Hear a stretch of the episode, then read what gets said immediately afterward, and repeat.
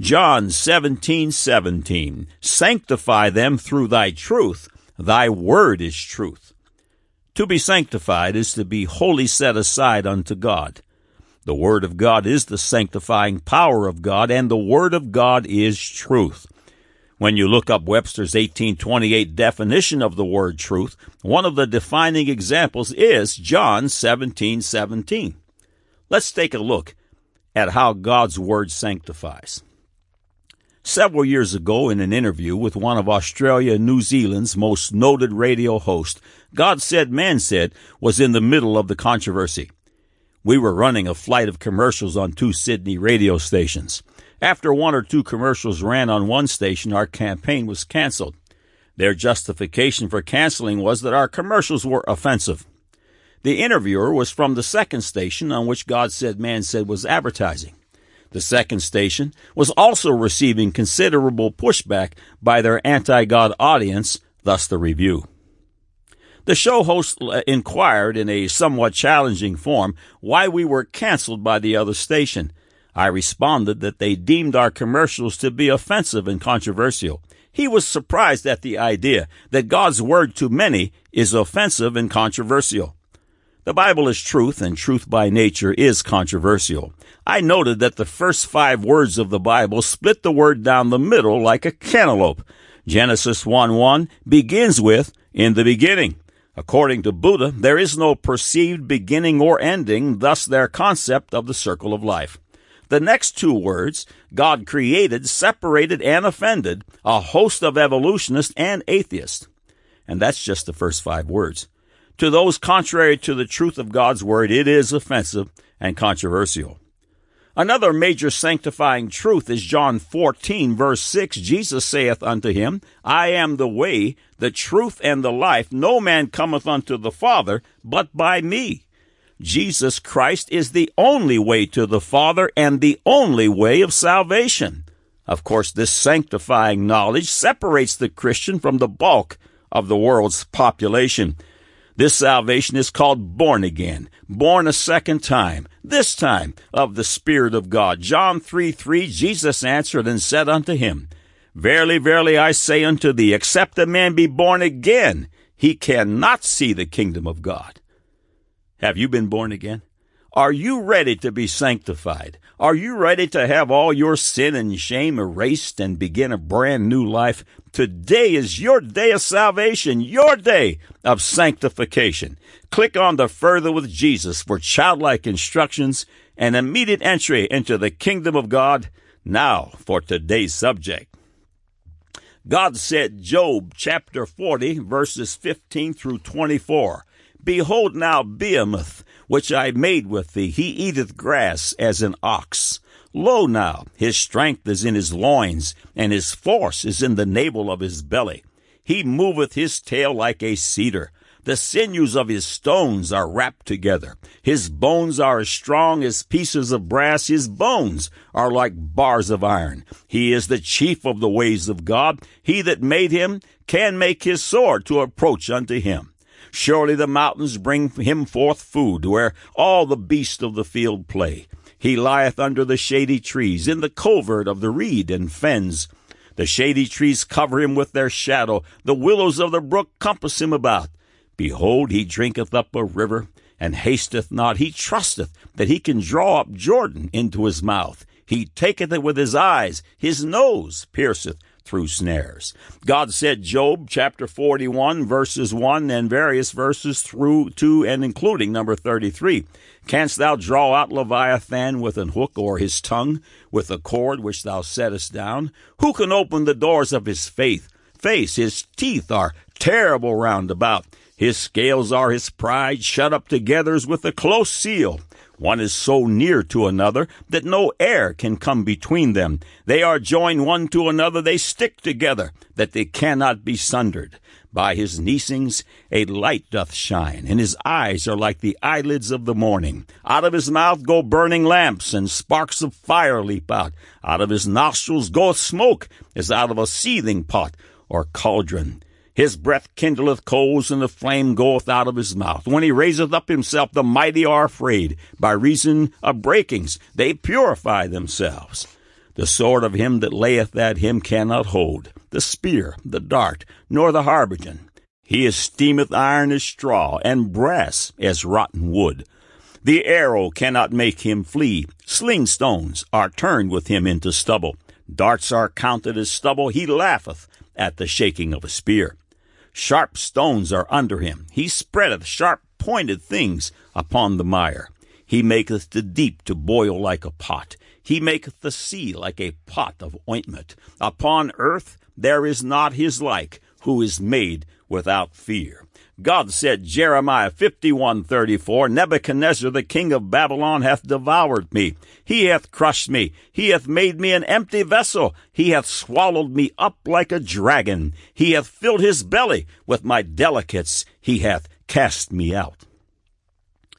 Man said, according to Albert Ingalls, concerning apparent human footprints found in rock dating to the time of the dinosaur, if man, or even his ape ancestor, or even that ape ancestor's early mammalian ancestor existed as far back as in the Carboniferous period in any shape, then the whole science of geology is so completely wrong that all the geologists will resign their jobs and take up truck driving Hence, for the present at least, science rejects the attractive explanation that man made these mysterious prints in the mud of the Carboniferous period with his feet. Now the record. There are multiple features on God Said, Man Said that deal with the truth that God created the dinosaur just over 6,000 years ago and that man and dinosaur lived contemporaneously on the earth. This feature will be just one more. This is God Said, Man Said feature 539 that proves the full veracity of the holy word of God. Surely his words are true and righteous altogether. These features are archived on this site in text and streaming audio for the edification of the saints and for ammunition in the battle for the souls of men. Thank you for coming. May the face of the Lord shine upon you with light and truth. At the end of this article, we will list God said, man said subjects whose primary focus is dinosaurs. That's for your perusal. Some of the highlights you'll discover will be 1. Prior to the flood that took place in the days of Noah, a man's average lifespan was 911 years, 13 times longer than it is today. Also, reptiles never stop growing. A large, oversized reptile is an old one. Number two, the word dinosaur is a Greek word meaning terrible lizard. It was coined by Sir Richard Owen in 1841. Prior to this, dinosaurs were known as dragons, behemoth, leviathan, etc. Number three, relatively recent dinosaur accounts that read like a police blotter. Number four, nearly all dinosaur fossils were a product of a great flood. Number five, nearly 200 sites of dinosaur activity recorded throughout Britain alone.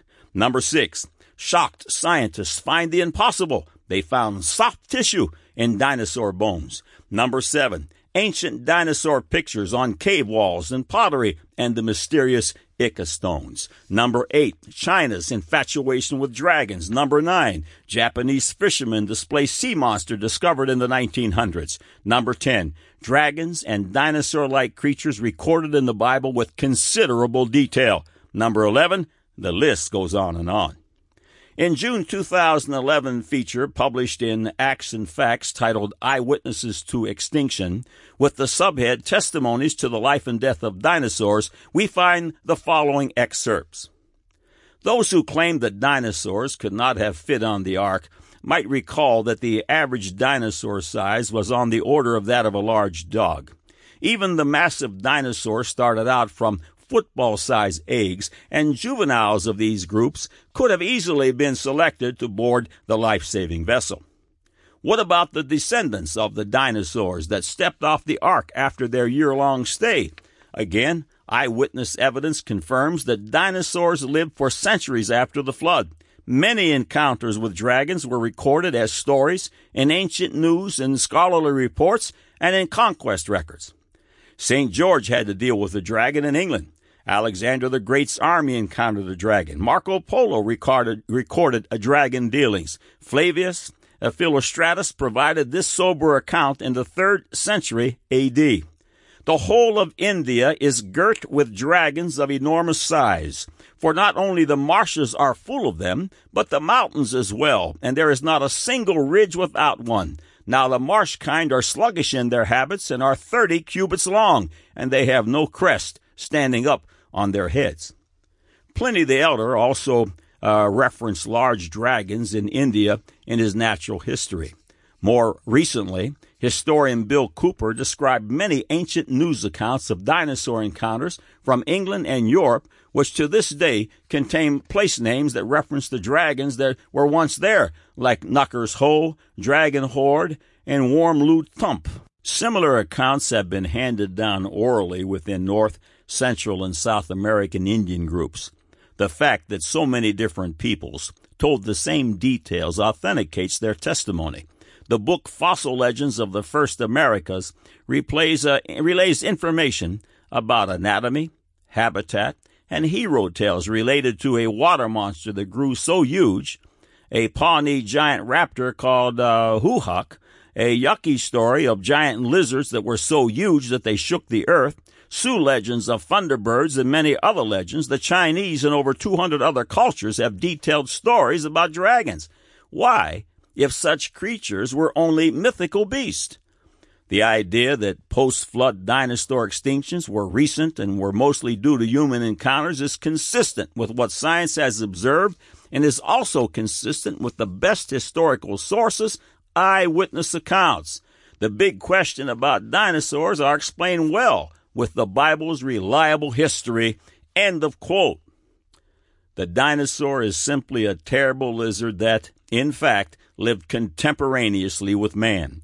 These creatures were created by God in the same six day period in which He created man just over 6,000 years ago.